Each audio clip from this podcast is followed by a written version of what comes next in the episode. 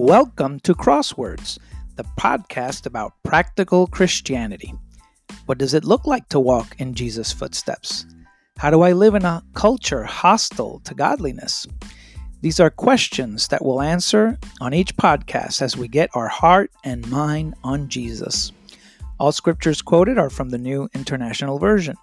You can follow me on Twitter at kingdom underscore saint. Walk with the Lord today and be a blessing.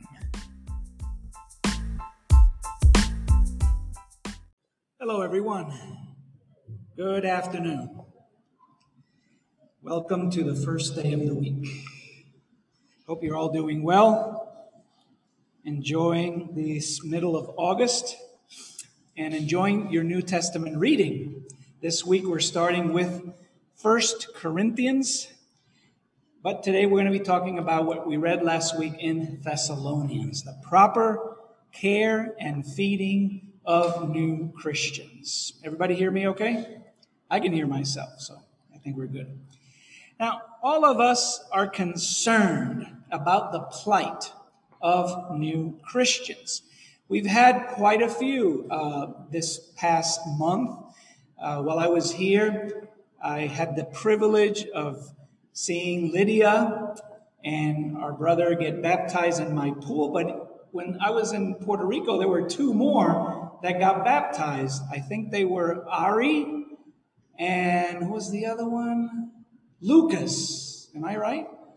Are they all here today? No, they're not. Okay. I was going to have them stand up. We have some here that are new, though. Where's Lydia? I saw Lydia. There she is. Lydia, you're the only one here of the four recently baptized? Okay, okay. Well, you know, the road ahead of you guys, maybe the other ones are listening in online. The road ahead for new Christians is a tough road.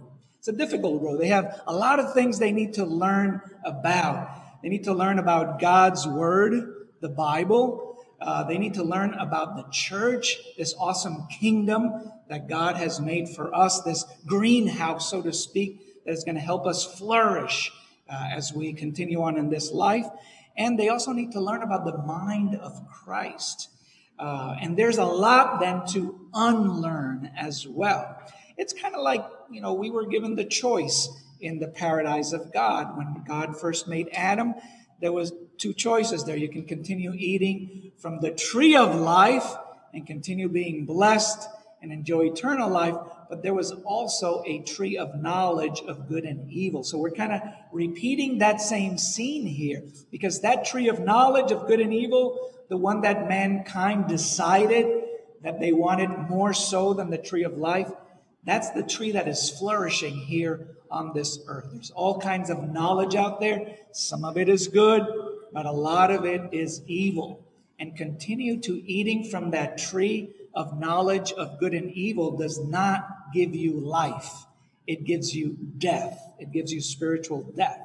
And that's the path that we're on, except that God has given us another choice in Christ.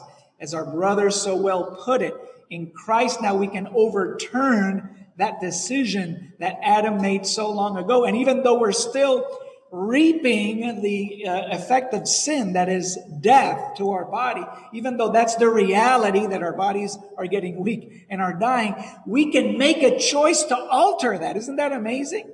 That is like the best antidote to death and aging that there is. But we have to consciously make that choice of continuing to eat from the tree of life that is in Christ Jesus. We have to continue continue to learn from his word, continue to develop that mind of Christ, continue to seek the kingdom first. And as we do that, then the effects of the tree of knowledge of good and evil won't touch our soul. They already touched our body. Sorry, too late for that. So our body will suffer the consequences. But you, your soul, the essence of who you are, does not have to. You have the choice to not get affected by that. And that's the awesome choice that we have as Christians. And recently, all these four young men and women made that choice. And, I, and all the others that uh, have been baptized made that choice as well. There's a lot to learn and a lot to unlearn old habits and behavior patterns, old attitudes and prejudices, things that we unfortunately learned from the tree of good and evil. We have to get that, we have to put that to the side and now allow the, the knowledge of Christ, the love of Christ to fill us. There are a lot of perils along the way, you know, uh, things that can also cause us to die. I'm sure you've heard of sudden infant death syndrome. It's a terrible, terrible thing. I know when we had our kids, we were terrified by that. You know, they were born, they were alive, but if you're a new parent, you can relate. You know, now you can put a camera there and, you know, alert you and see. I didn't have that, you know. I didn't even have a cell phone that I could do that with.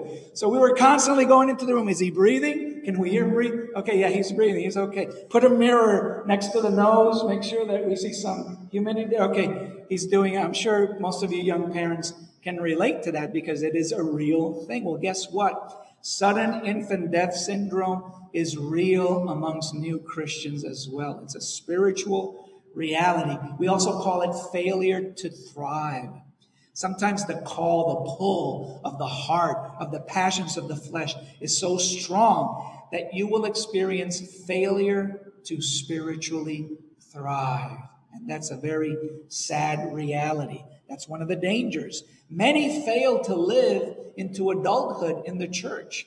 You know, I'm 34 years old in Christ, so that's about, you know, mid mid adulthood, I would say. Uh, there's a lot of you that are younger, one, two, three. You know, as you uh, uh, have your spiritual birthday, sometimes I send you little text messages, and I'll I keep track of how old each person is in Christ. Hey, you're 10 years old. Yeah, you know, praise God. You you're 10 years. You're 12 years. You're 20 years. Wow, you're a young man in Christ even though physically you might be 60 or 70. But, you know, we're counting, we're not counting the old stuff anymore. We're not counting the years in this body. We're counting the years towards the full redemption of our souls until Christ comes back again. But the sad reality is that some have gone by the wayside. Some have settled for something less. How can that be possible? You may think. How could it be possible that some, after giving the choice of escaping sin and death, decide to go back? It doesn't make any sense. But unfortunately, here people make do a lot of things that don't make sense. Don't, don't they? The danger of becoming lukewarm as well. You know, having one foot in the world and one foot in the kingdom, that's a dangerous place to be. You got to make sure that you have both feet planted firmly in the kingdom of God and leave the world behind. The danger of becoming or wanting to become like everybody else, which we see as a curse that the nation of Israel had to constantly fight, and God had to be so patient with them because they wanted to be like everybody else. What's the fun of that? What's the thing in that being like everybody else? No, we have to want to be like Christ. I want to be able to be raised from the dead. I want to be able to live forever, and there's only one person that I can look at and want to be like that's going to have that impact on me. Nobody, nobody else. So we got to make sure we have our eyes where they need to be and our hearts where they need to be.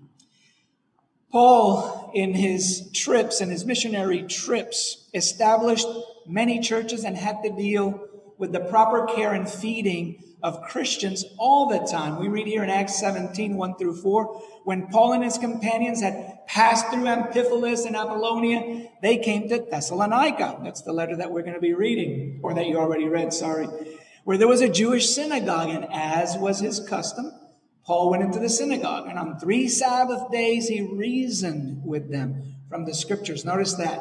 He reasoned with them.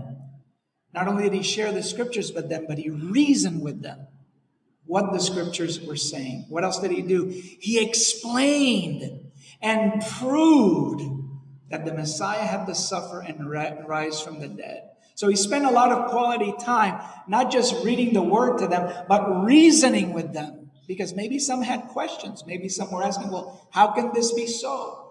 Or, or why, you know, why are we not meeting in the synagogue anymore? Why do we have to become Christians? All these things, Paul took the time to explain and to give the evidence, the apologetics, so that they could know, yes, the Messiah did come and he was raised from the dead. We know that. We saw it.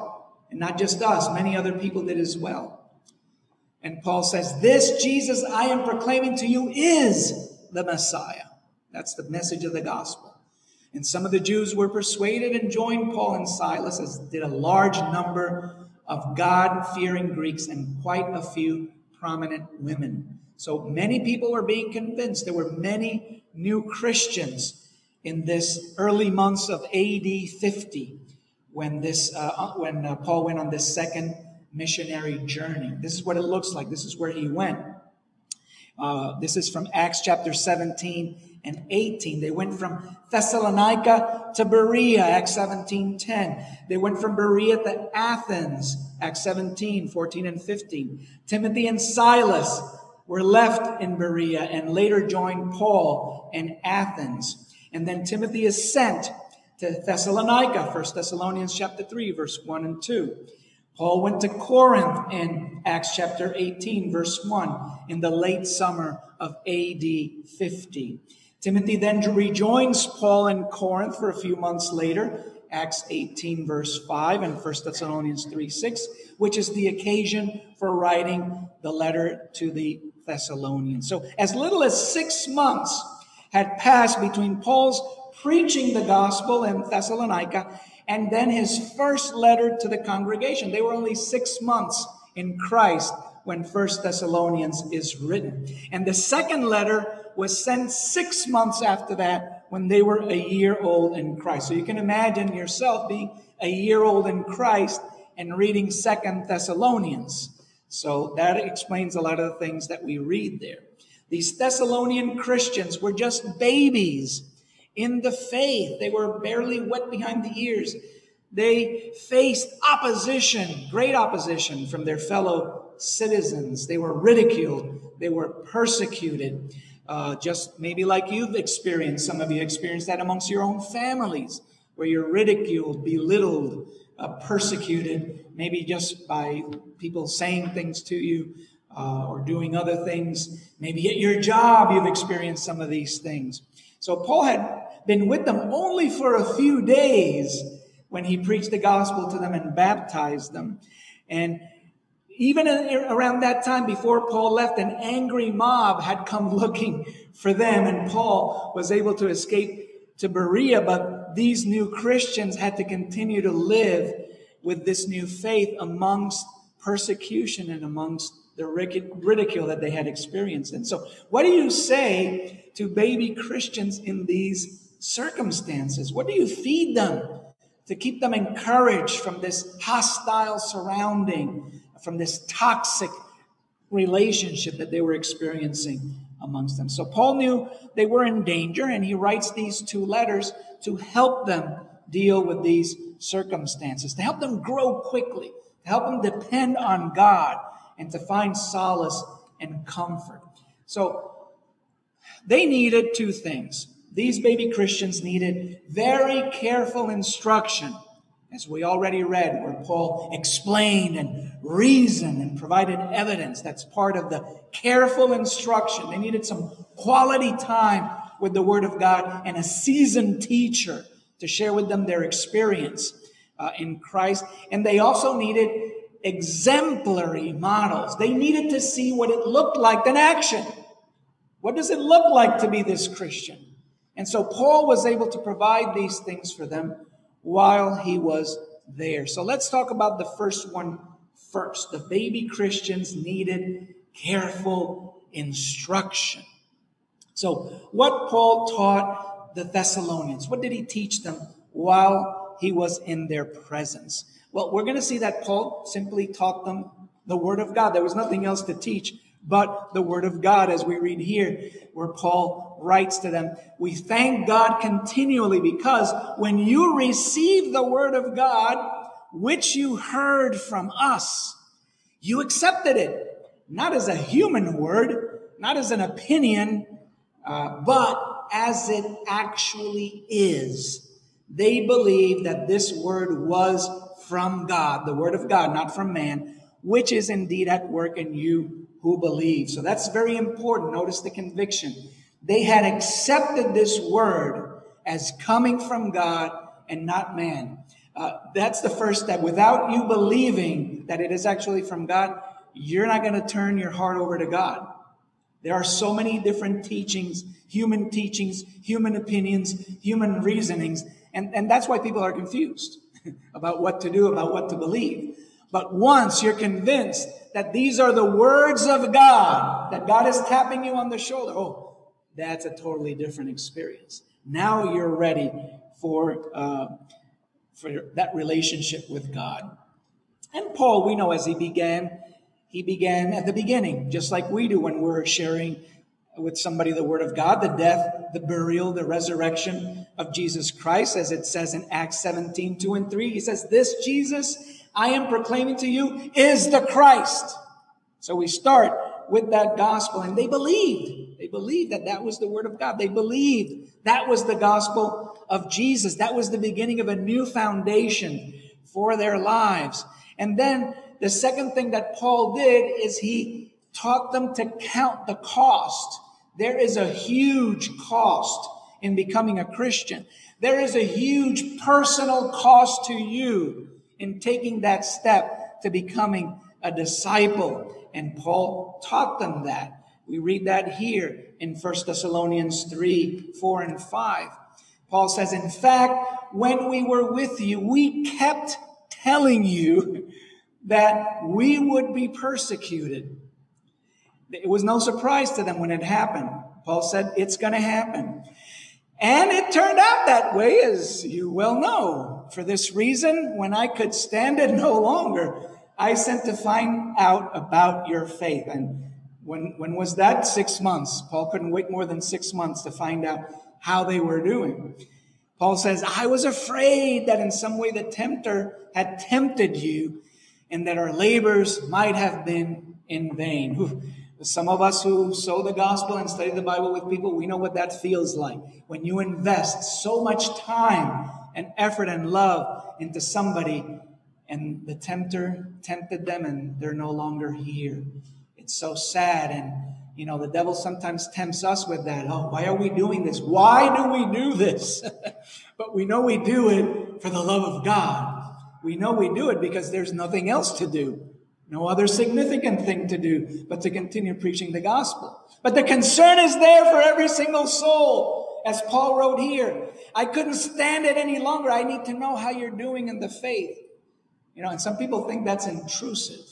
You know, we at the Long Island Church of Christ, we care about souls. We care about you. And that's why we're constantly badgering you. We can't stand to go too long without knowing how your faith is.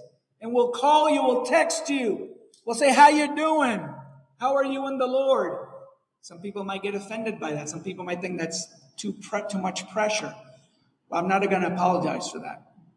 I will never apologize for that because, like Paul, I'm concerned about your faith and I need to know. That's love. So accept it. Learn to accept that concern, you know, because that's how we're going to grow together.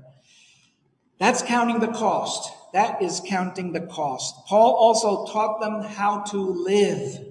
He taught them how to live in Christ. We read that here in 1 Thessalonians 4 1 and 2. He said, As for other matters, brothers and sisters, we instructed you how to live in order to please God, as in fact you are living. I mean, the fact that they were being persecuted and the news that Paul received and hearing that they were still faithful, even though the persecution, he didn't need to know more. He was like, hey, you're doing it. Because the fact that you're being persecuted means you are living a godly life in Christ Jesus. So he was happy about that. But he kept insisting. Notice, now we ask you and urge you. This was the passage that our brother Jacob read this morning. I was actually going to, I was thinking of doing a sermon on, on just First Thessalonians 4, but then I said, no, we'll save that for another occasion.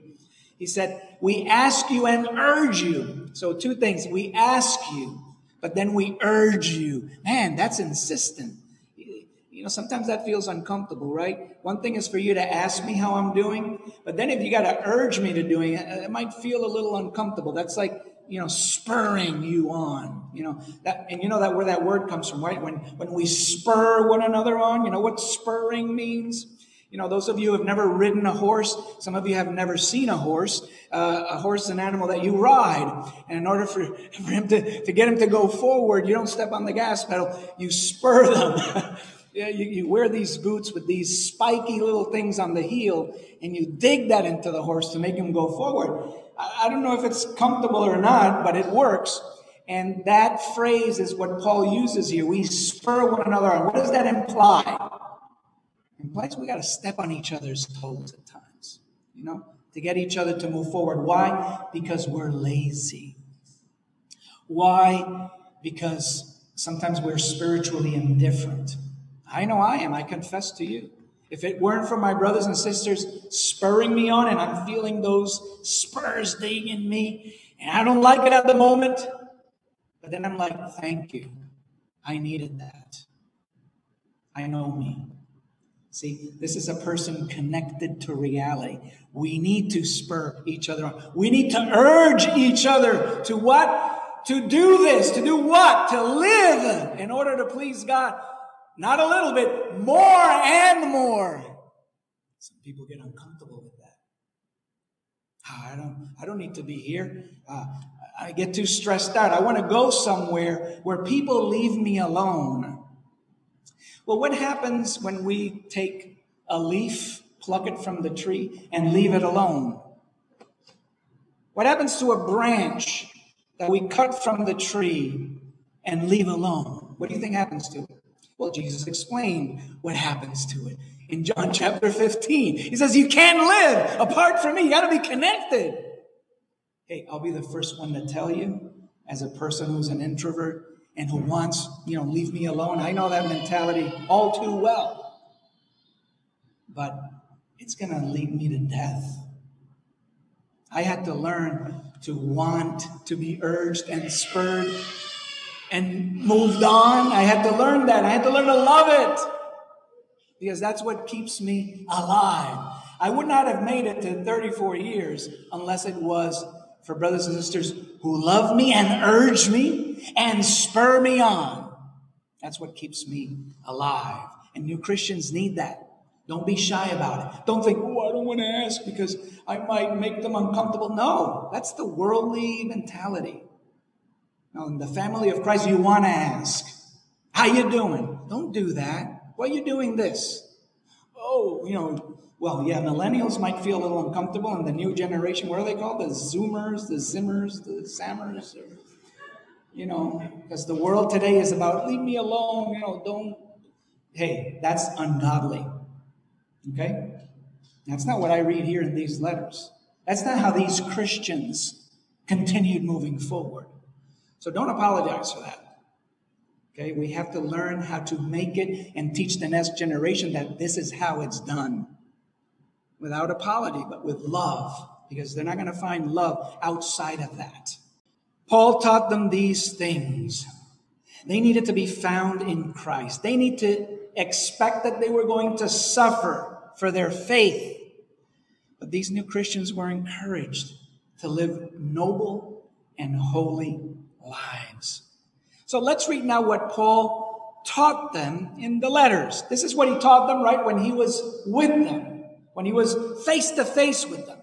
But now in his letters, chapter four and five are, are full of practical teachings and, and admonitions, teaching material that makes the bulk of these chapters are some of the topics here. Ethical living, fellowship, eschatology, that means the end times, attitudes, how to have the right attitude, and how not to be lazy, idleness. Uh, he taught these things to the Christians in these letters. So, new Christians need to be told many things, just like you would teach any young child. They need to be taught many things and told many things in order to live a good life in Christ, a full life in Christ. But sometimes we know, right, what we say is not enough. We sometimes can teach a child, don't touch the hot plate, don't touch the hot plate, don't touch the hot plate. But they go and touch it anyway. And then after they touch it, they're like, okay, now I see what you mean. so sometimes a little experience is needed. A little example is needed. A little hand holding is needed. uh, more than theory, more than words to show them what the Christian living is all about. They need something practical to fully understand what it means to be a Christian. They need not just to hear, but to see. So that's the next thing. Christians need exemplary models. They need an example of what it is like they need to follow. And that involves three things. Powerful living, sacrificial living. that's hard. That's a hard one. And learning to be moved by love, not by passion of the heart. That's the, that's advanced. That's the hardest of them all because we are so entrenched in our passions. We think we are our passions. That's the greatest mistake a Christian can make. Uh, you know, because the message from the world is is right in there. You know, follow your heart, follow your heart, follow your dreams. Be true to who you are. What does that mean? Be true to yourself. What does that mean? Be true to yourself. You don't even know who you are. How can you be true to yourself? That's that's madness. That's craziness. You don't know who you are. How can you be true to yourself? And that's why we see so much madness in the world around us. But we can learn to follow Jesus. We can learn to follow in his footsteps. We can learn to have the mind of Christ because we have the Holy Spirit and we have his words and they are powerful.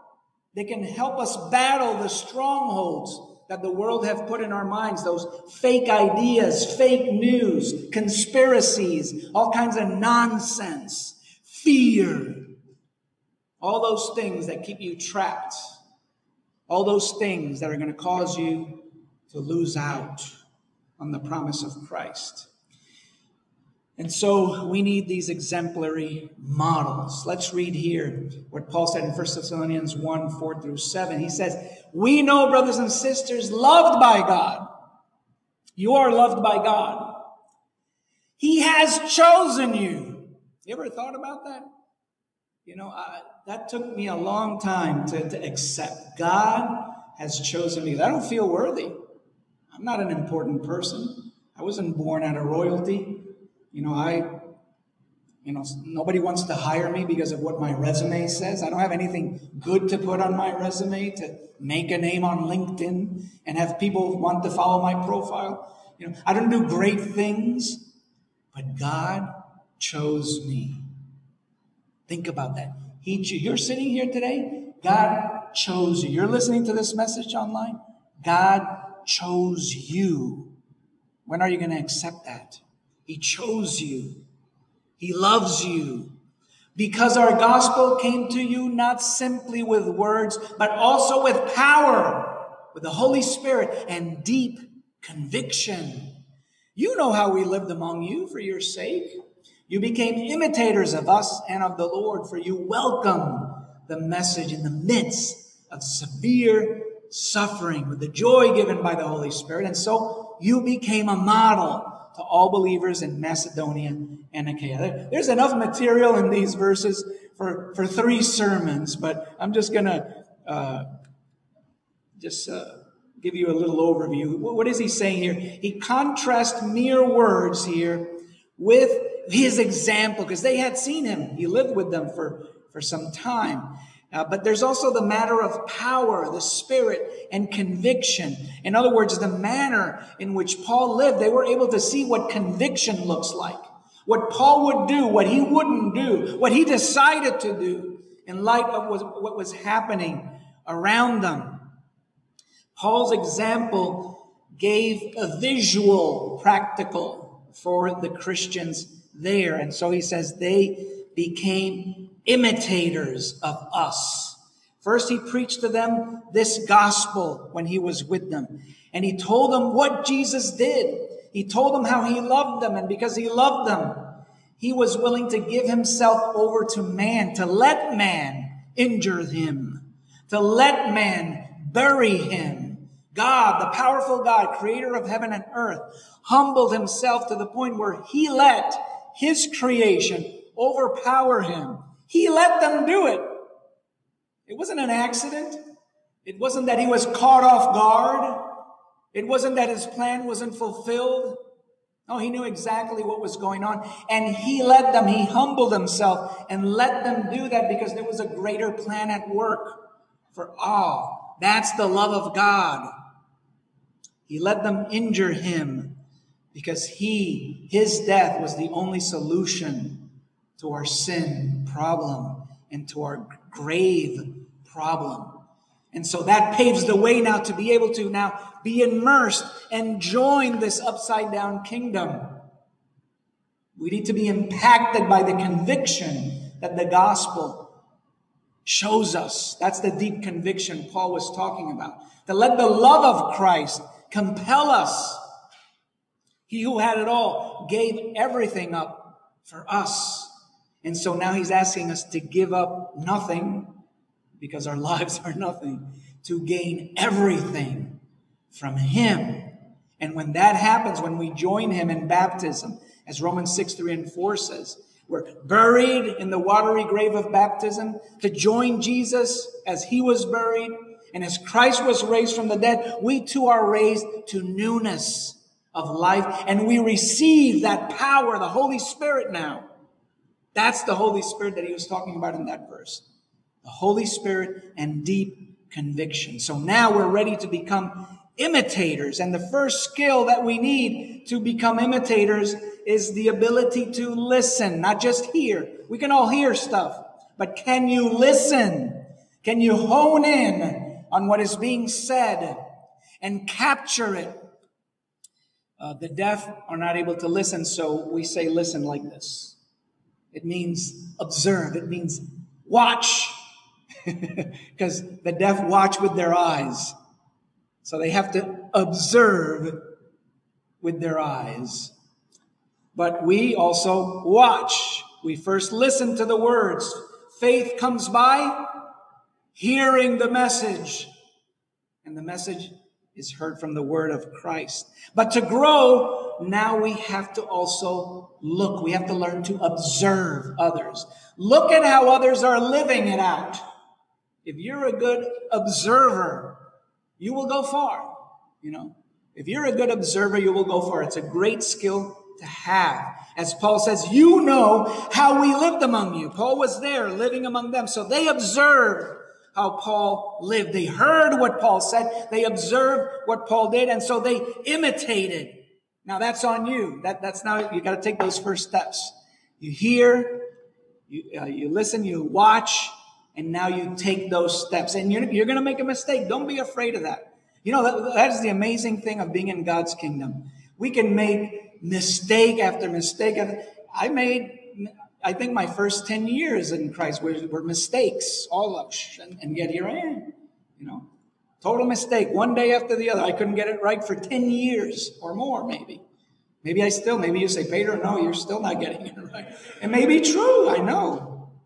I know, because we all need to continue to look. That's the amazing thing of being in God's kingdom. Grace. It's a magic word. Don't take advantage of it though. Grace is awesome. Make mistakes. Because that's how you learn, isn't it? So don't be afraid. Imitate. Oh, I'm not imitating it right. Oh, okay. You know, some of us don't like to make mistakes, I guess, because we don't like to be corrected.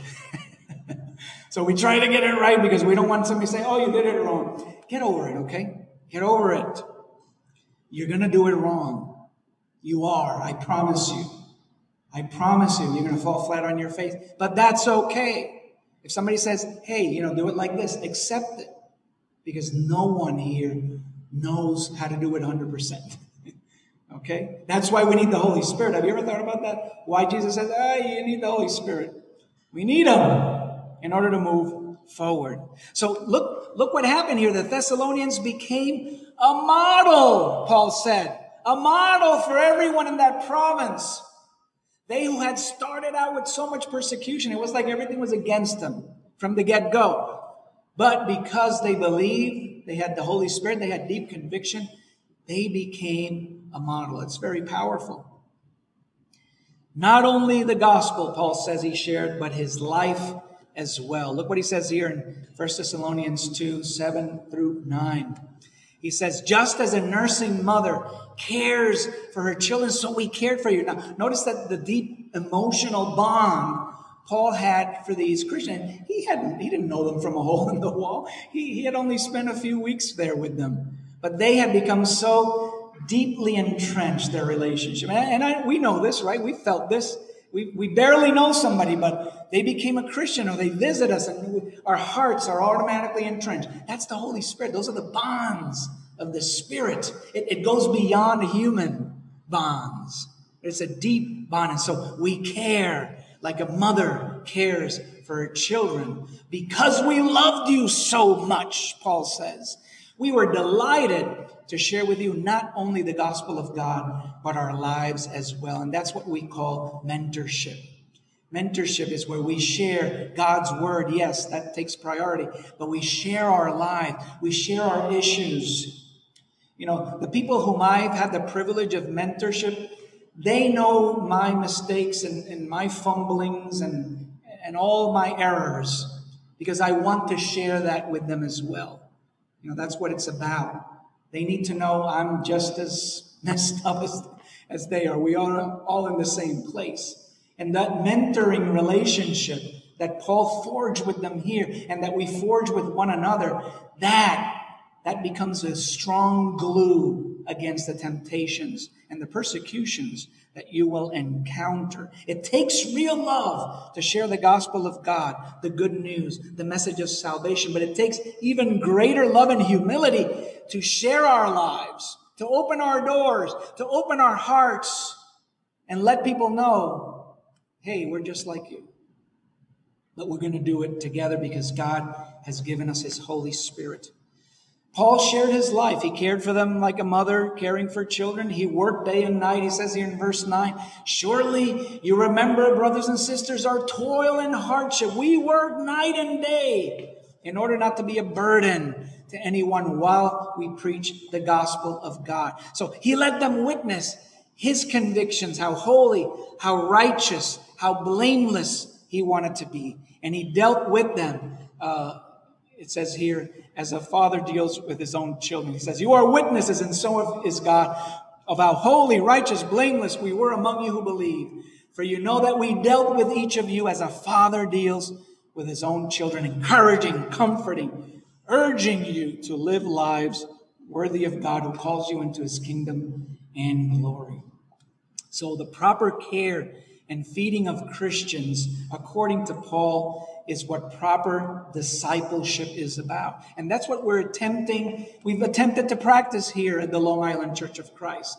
From the beginning, we learn from these letters that the Holy Spirit left behind for us to know how to care, know how to get the Christians started, know how to help them be successful in their walk with Christ, how to deal with temptation, with persecution, with all these things. That is discipleship. That's how we make disciples. And that's how we produce disciples that make other disciples. That's how the kingdom of God will continue growing. There is no other way to do it. So, from Paul's perspective, from the mentor's perspective, any of you here who are mentors, you're mentoring somebody in Christ, or you're studying the Bible with somebody, this is what Paul teaches from his perspective.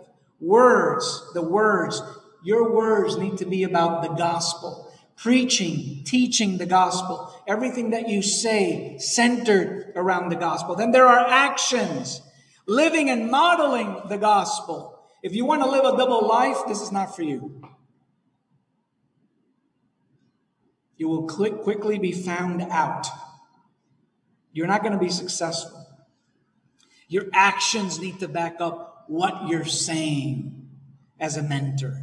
And then there's the constant reminders of the words and the actions over and over, just like a parent with their children, over and over and over. Don't, don't be bothered by that. That's part of discipleship. The reminders over and over and over, just like Paul told them. In the first and second Thessalonians, you can see how he words it over and over, telling them these things. This is what ought to be going on in our mentorship meetings.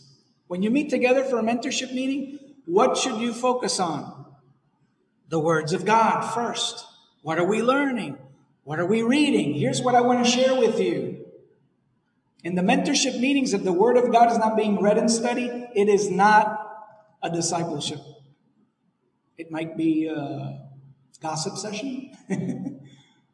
it might be just sharing, a meeting, a social gathering. Don't make it that. Make it mentorship, discipleship. Make it about the Word of God. What change is it causing in you? What is it teaching you? Share that and let others share it as well. Make it about feasting on the Word of God. That's the first thing. And then, from the Christian's perspective, what should proper discipleship look like? This is from the protege or, or, or the mentee, as we call them. What, what is their side? Well, they should be listening to the words of God. Are there words of God there coming to you? Listen to them. Romans 10 17. Those are the words that will increase your faith. Not human words, but the words of God. You want people to grow in their faith, you gotta say the words of God. I, would rather them read it. You know, when I'm in a Bible study with someone, I could quote a lot of Bible to them. That's good. But I want them to read it. There's something about reading the Word of God. I really believe Romans 10 17, that's what's going to give you faith. So there's listening. Listen to the Word of God. Watch. Watch your mentor. Watch what they do. Imitate the good, as Paul says. Because we're going to sometimes make mistakes. Don't imitate the mistakes. Imitate the good. You see a mistake? Call out, call them out on it. Hey, mentor, why did you do this? Or why did you say that?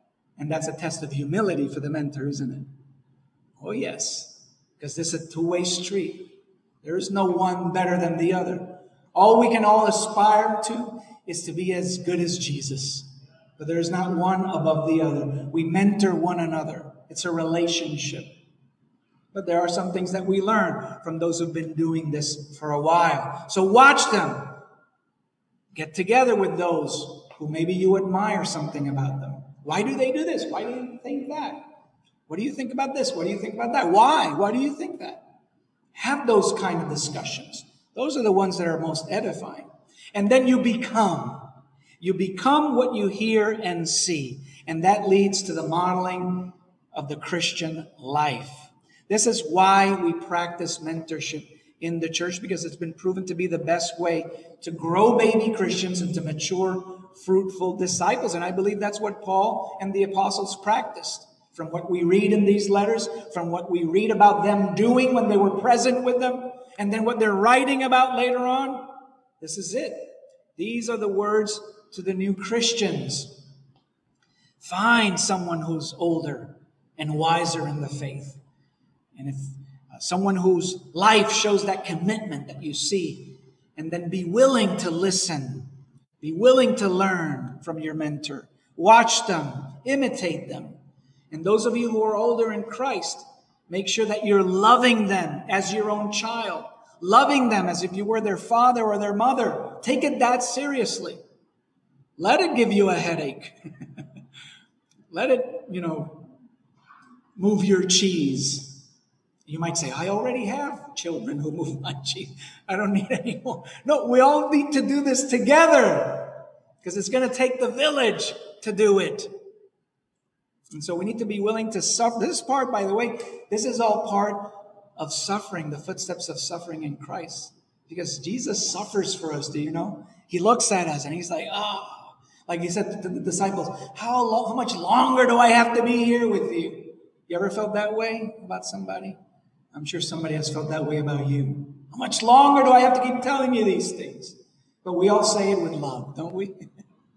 we all say it with love. Yes, yes, I, I, some, I need a lot of patience. I, I also know you need a lot of patience to deal with me. It's a two way street. But that's what makes the bonds of family that much stronger. That's what makes it real, isn't it? And that's what it takes to grow and to properly care and feed new Christians. Have a good afternoon.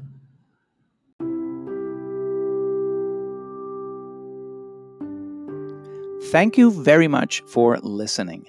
I hope the Lord gave you insight into conforming to Jesus with today's message. I always appreciate feedback. You can send me your thoughts, musings, and comments directly through the Anchor app. You can also contact me on Twitter at kingdom underscore saint. Walk with the Lord today and be a blessing.